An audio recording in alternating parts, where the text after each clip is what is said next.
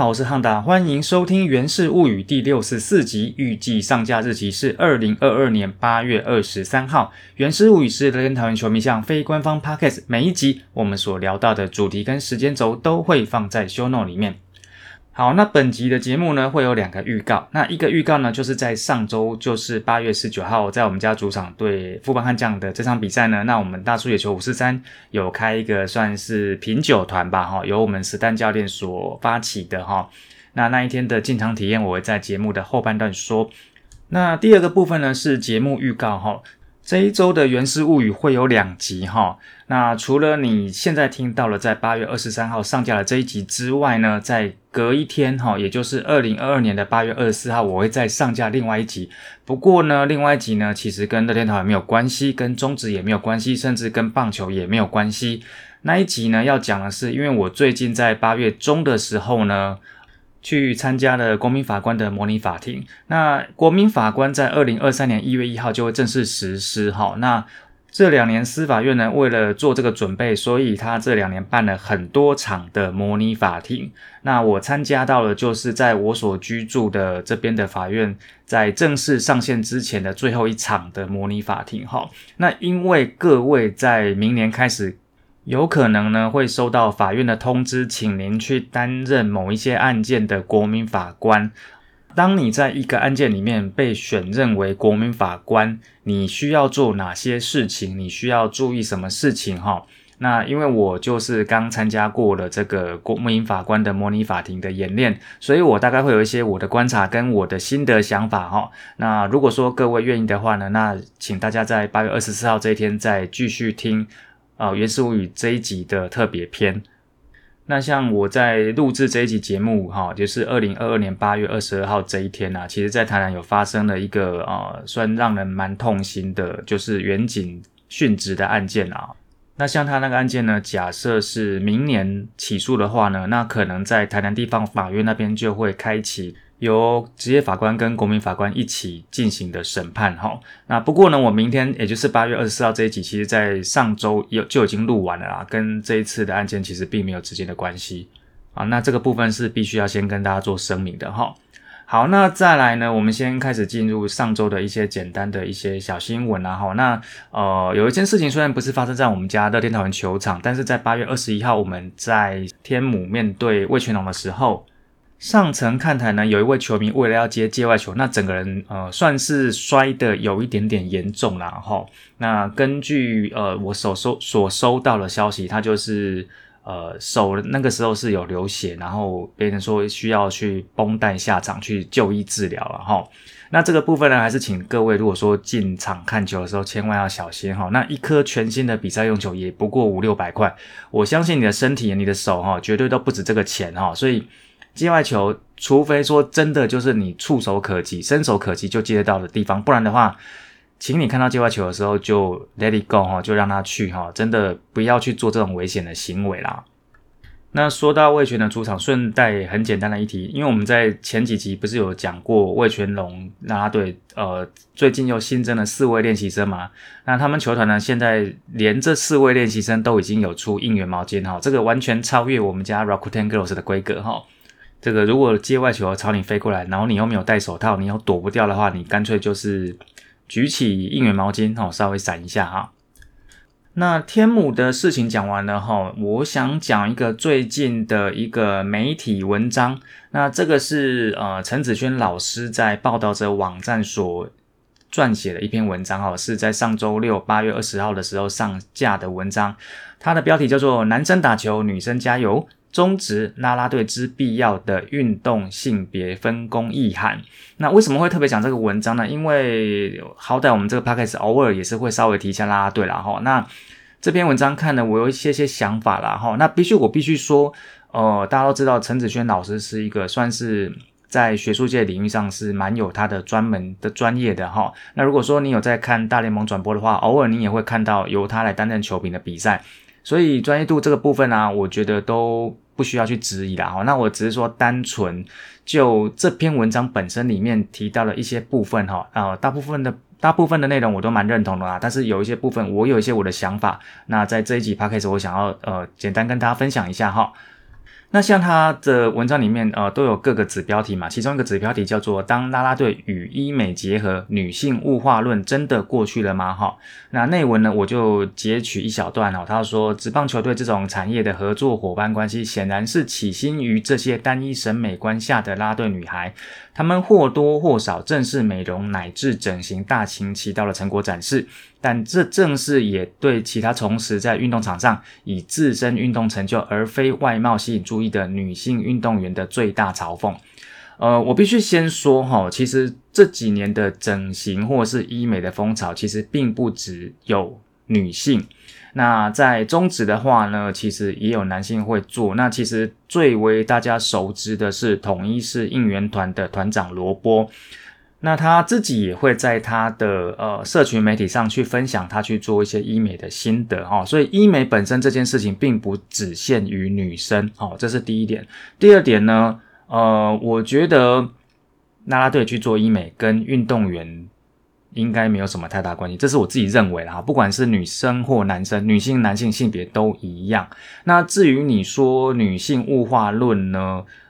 呃，我必须直接说，物化好像在道德上听起来不是那么的好听，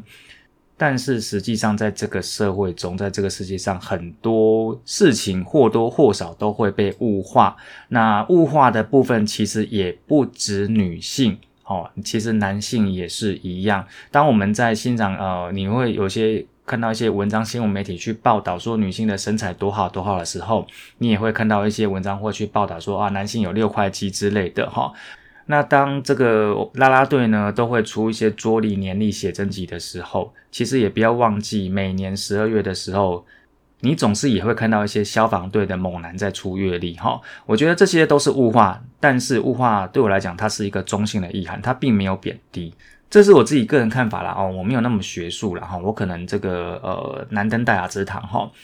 我不认为这些物化是贬义，然后呢，当事人呢也会从这些物化当中得到他们的好处哈，甚至也不是说单纯的审美观，比如说我举个例好了，比如说小蚂蚁或 Juicy 的身材啊，今天如果说他们不是那个身材的话，说不定他们在场上的吸引力也会有所降低啊，所以我觉得这个呃物化本身是一件中性的事情。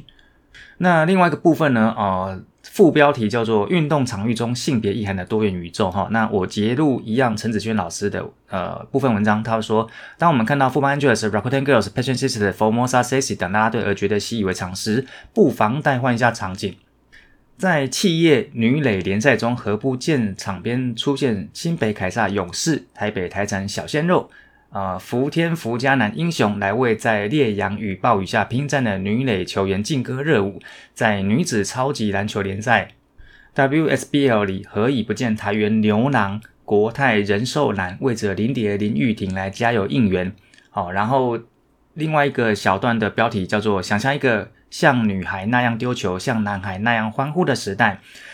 里面呢也有一句说：为何一群由女性组成的拉队当中？中职五队的应援团长依然全然由男性担任了哈。那这两个部分的文章，我一次呃帮大家讲一下我的想法。首先第一个哈，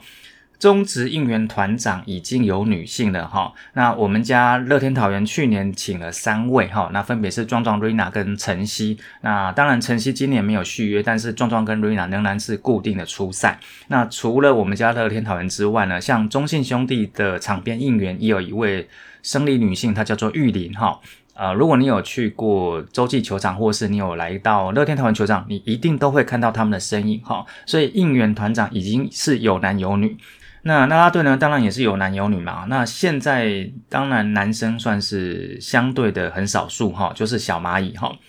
呃，今年富邦悍将是有还有个 Juicy 跟那个 Kevin，但是他们的工作定位上比较接近应援团长，他们应该不是啦啦队。那小蚂蚁虽然做的事情好像很类似 Juicy 跟 Kevin，但是小蚂蚁在工作上他挂的是啦啦队哦。那关于女性运动里面的场边的啦啦队，呃，我印象中呢，像这个企业女排也是有一些比赛，有一些队伍会有啦啦队，但是他们的啦啦队一样是女生哈。那为什么男性运动场边的啦啦队是女生？然后女性运动场边的啦啦队看起来也都是女生呢。那我自己觉得啦，哈，终归是目前的状态是，其实你会看运动比赛的受众里面，大部分都是男性。我觉得主要是因为这件事情，所以变成说，呃，男生他进场，他除了看场上的球员，不管男生女生之外，那他也会去注意到场边的啦啦队。那对于大部分的男生来说，可能女性啦啦队或是他们所比较愿意去注目的对象。那女生的部分呢？坦白说，就我的观察，呃，相对于台湾男性，台湾女性会去关注运动比赛的比例就少很多。台湾女性会关注运动比赛最多的时候啦，哈，这个我自己不负责任观察，就是四年一次的世界杯，然后每到四年一次世界杯，就会有这个女性的同胞们，就是说哪一国的哪个球员有有六块肌，呃，其实这也是物化嘛，有有六块肌，身材非常好，很赞，很帅。哦，这一样是物化嘛，哈，但是他们也只看世界杯，世界杯结束之后，呃，同样一个球员回归英超、德甲、西甲，他们就不关心了，哈，所以这个东西我觉得主要还是因为观众组成的比例的关系啦，所以才会造成女性的啦啦队是占大多数，哈。那做这件事情啊，我觉得其实很多事情并没有是或不是，只是只有做或不做了，哈。不管是男子运动或是女子运动，哈，大部分的受众都还是男性观众，哈，所以造成我们前面讲的这些哦状况。但是那也并不意味着绝对不会有男性啦啦队的出现，哈。这个如果有球团有球队愿意尝试的话，我觉得都很好了，哈。但是呢，我的想法是说，球团其实应该去多做各种新的尝试，但是他们在做这些尝试的时候的出发点应该是。我的球团要在行销上面去持续做创新，而不是为了性别意涵硬要去做这件事情。这些场边的呃工作人员，不论是应援团长，不论是啦啦队，甚至是吉祥物，其实到后面去，我们还是看他的表现的能力哈。性别本身，我觉得真的没有那么重要啦。那如果说呃一定要去讨论到这么多的东西的话，其实除了应援团长、除了啦啦队之外啊，我觉得还有一个东西也可以讨论，就是吉祥物哈。大部分的吉祥物看起来都是雄性或男性，这个是不是也是一个性别的框架呢？那我要不要因为这个性别的框架，所以要帮威蒂生一只女朋友？所以除了元气大圣、Rocky、Koboko 这四只之外，我们还？硬要生一个女性的吉祥物吗？以上呢就是我的小小浅见。那接下来我们就进到上周的比赛回顾。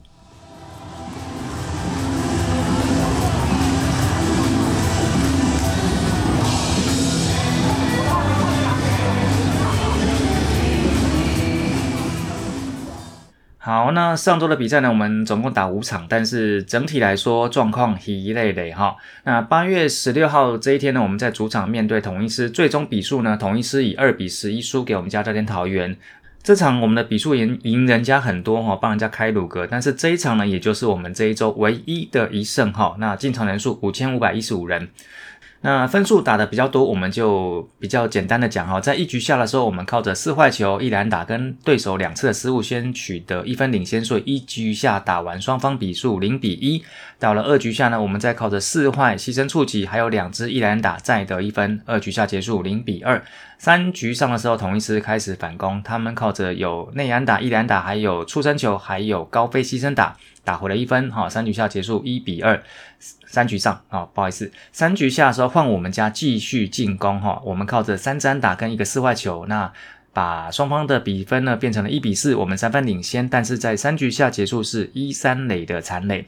四局下呢，我们继续进攻，靠着四支一连打哈，再扩大，所以双方比分变成一比六哈，我们五分领先。但是四局下一样是有残垒哈，是二三垒的残垒。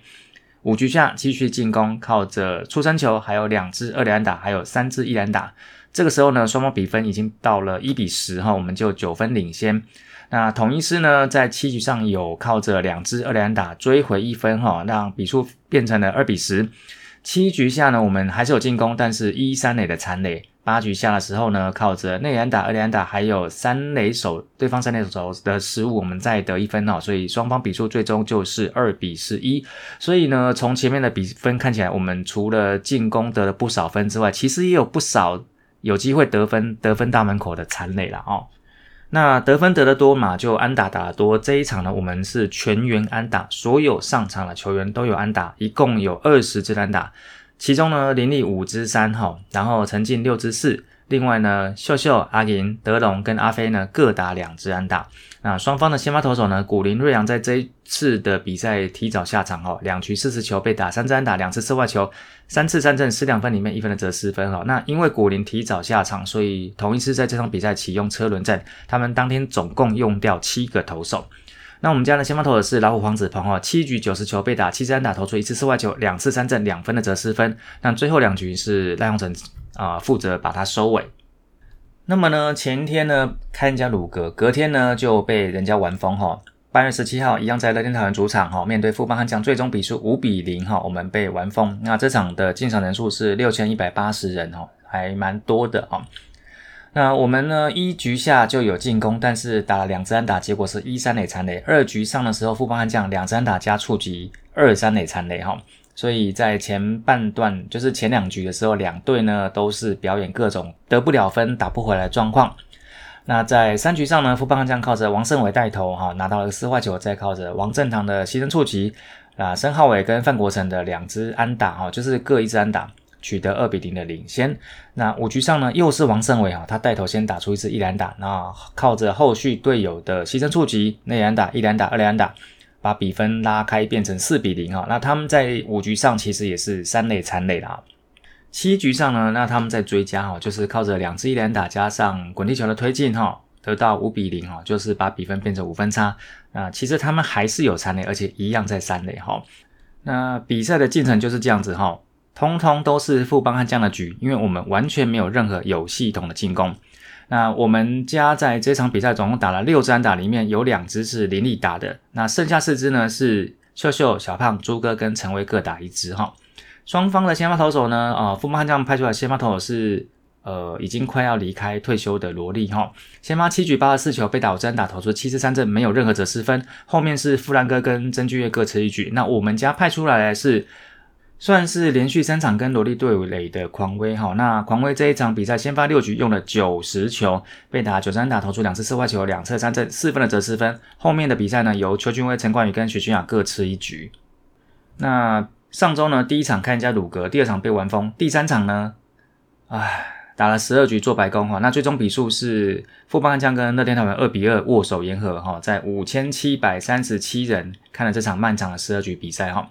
那这一场呢，也是各种的大家的便秘哈。我们在二局下的时候呢，小胖打出了两打，那朱哥拿到四坏球，但是回不来。三局上呢，换富邦悍将两支一两打回不来。三局下换我们家两支一两打回不来。四局下我们两支内安打还是回不来，一直到五局下才靠着陈晨威的安打、林立的牺牲触及，还有秀秀的安打护送，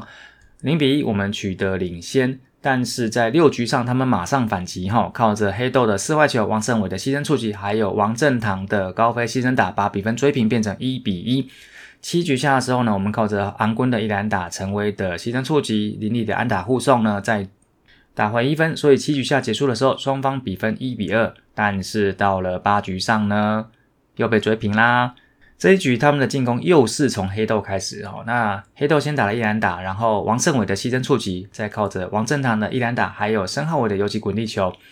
他们把比分追成二比二，那二比二就进到了延长赛。其实十局下的时候，我们是有机会直接把比赛再见的哈。林立打出了一篮打，再靠着陈进的牺牲触及护送，然后小胖拿到四坏球，但是就是打不回来啊，一三垒的残垒哈。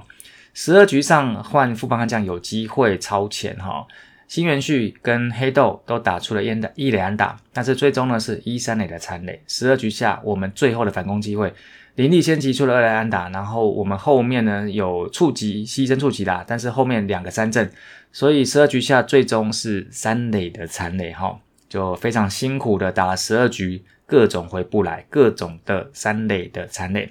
双方的先发投手呢，这一场富邦悍将派出来是李子强，四局七十八球被打五战打，投出一次四坏球，一次的三振，没有任何折失分。他们在这场比赛呢，因为十二局总共用了八个投手，我们家呢派出来是八连局哈，先发六点二局九十五球被打四次安打，投出一次四坏球，九次的三振，一分的折失分。其实他这个表现算是非常的有水准啦。那理论上来讲应该也是胜投热门候选人，但是啊比赛就和局嘛哈。那后面呢，我们所动用到的牛棚投手呢，朱俊祥零点一局，乡长零点一局，郝进跟陈冠宇各吃了两局。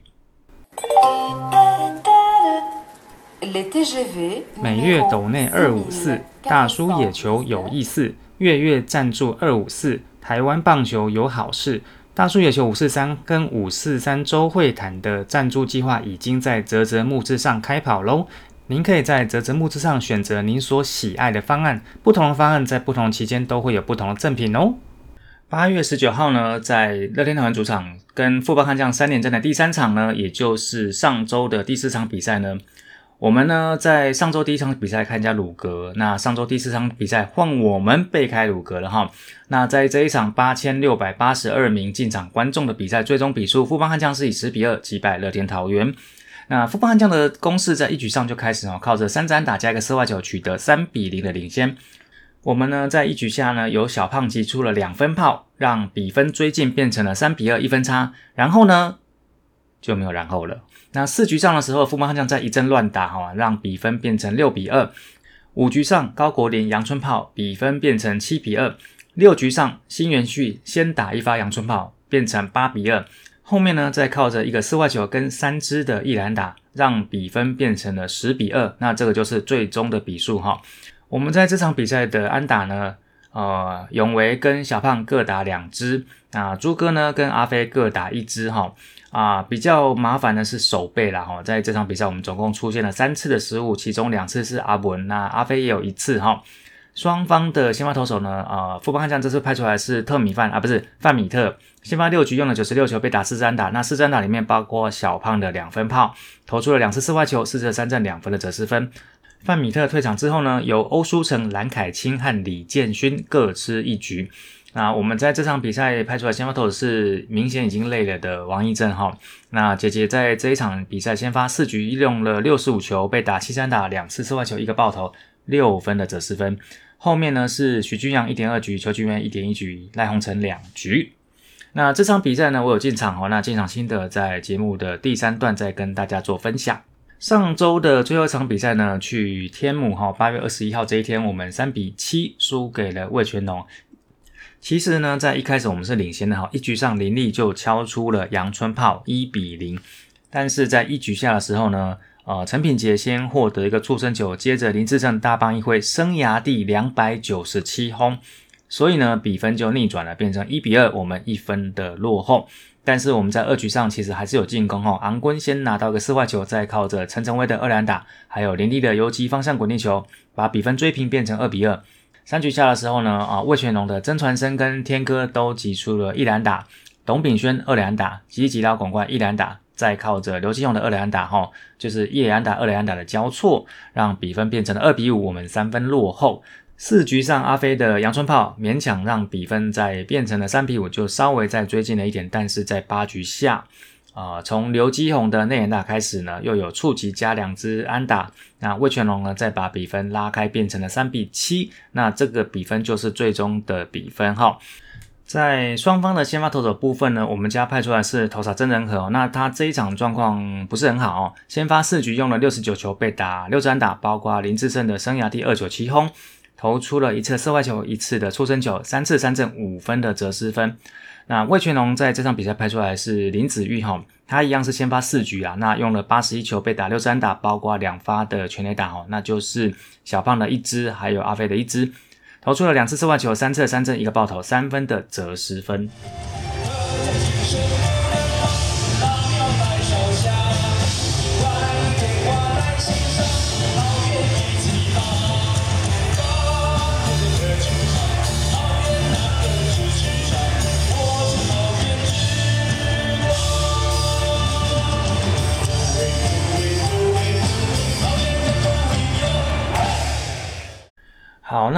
接下来呢，先报一下下半季目前各队的战绩哈。目前第一名的仍然是我们家乐天桃园，初赛二十场十四胜一和五败，胜率七成三七。那目前仍然是暂时维持住第一名的位置。排名第二的魏全龙呢是十胜一和七败，胜率五成八八，和我们有三场的胜差。排名第三是富邦悍将，八胜一和九败，胜率四成七一，和我们的胜差是五场。排名第四是中信兄弟，七胜一和十败，胜率四成一二，和我们的胜差是六场。那最后一名目前是统一师哈，五胜十三败，胜率两成七八，和我们的胜差是八场半。那么在团队打击的部分啊，呃。上垒率呢，从上上周的两成七一进步到三成四二，长打率从三成三三进步到三成八八，打击率呢从两成一八进步到两成八四，呃，联盟内的 OPS Plus 呢从八十九点五进步到一百二十二点一，那 K 率呢从二十一点四，好百分之二十一点四进步到百分之十七点六，这个应该是我们在第一场因为呃打了十一分哈，看人家鲁格的关系。但是相对于打线呢，投手在上周的表现就呃比较不那么好看哈。在上周的 EI Plus 呢，是从上上周的一百五十三直接掉到六十二点七哈，就是从超过联盟平均好很多，直接掉到联盟的一半而已哈。上周跟上上周两周的相比呢，被上垒率从两成七六退步到三成五二，被长打率从两成九退步到四成零八，被打击率从两成二二退步到三成零七。那么在每九局被击出的安打从七点三六退步到十点五三，每九局被击出的全垒打从四零点四一退步到零点五七。那美酒局投出的三振呢，有点退步啊，从六点九六退步到五点九四。各队之间的 OPS Plus 比较呢，那上周表现最好是我们家的一二二点一哈，那其次第二名是魏全龙的一百一十四点八，剩下三队都不到一百哈，分别是富邦悍将的九十八，中信兄弟的九十六点二，然后同一是比较惨哈，上周是六六十六点四，在 EI Plus 的部分呢。上周表现最好的是中信兄弟的两百八十三点三哦，你没有听错，二八三点三。那第二名是富邦悍将的一八零点九，那第三名呢是魏全龙刚好一百哈，然后第四名是同一师的七十九点六，那垫底是我们家的六十二点七。那回到我们家乐天桃园呢？啊，在打线的部分，以个人来看，上周表现最好的无疑是林立哈，二十一个打数里面有十支安打，其中包括两支的二连打，还有一发全垒打，四分的打点。表现第二好了是陈庆浩，二十二支六哦，那有一支的二连打。再来呢是秀秀的十八支五哦，那五支安打里面有有两支的二连打。然后呢是陈威的十六支五，哦，那一样有两支的二连打。以上呢是表现比较好的打者。至于在投手的部分呢，上周的先发投手里面呢，呃，其实呃老虎黄子鹏、狂威跟霸凌爵还算可以哈。那老虎吃了七局，那霸凌爵六点二局，那狂威呢就六局就已经有一点点呃比他之前的要稍微低一点点哈。另外两位呢，曾正和跟王一珍都只投了四局哈，他其实比呃在牛棚的陈冠宇还要少哈。陈冠宇在上周反而投了五局，剩下的牛棚投手部分呢啊，赖鸿成投了四局，然后邱俊威二点一局，那陈宇勋跟豪进呢是两局。那接下来来聊一下上周八月十九号的进场心得哈。那其实这一次的进场是我们大叔羽球五十三群组里面的实弹教练揪的一个团哈。那在这一天呢，他有订到我们在乐天桃园球场的上层的团员席，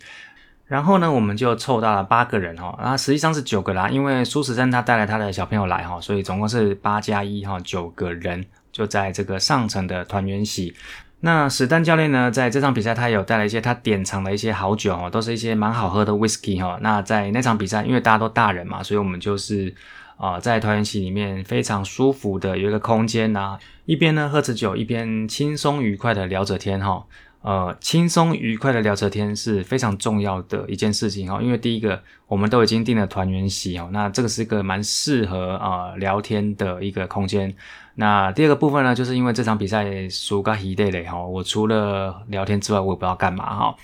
那这一次呢，我们定的是平日的团圆席哈。那其实今年团圆席在宣布呃发售之后啊，在球季中的时候，呃，乐天台湾球团有加码，就是说，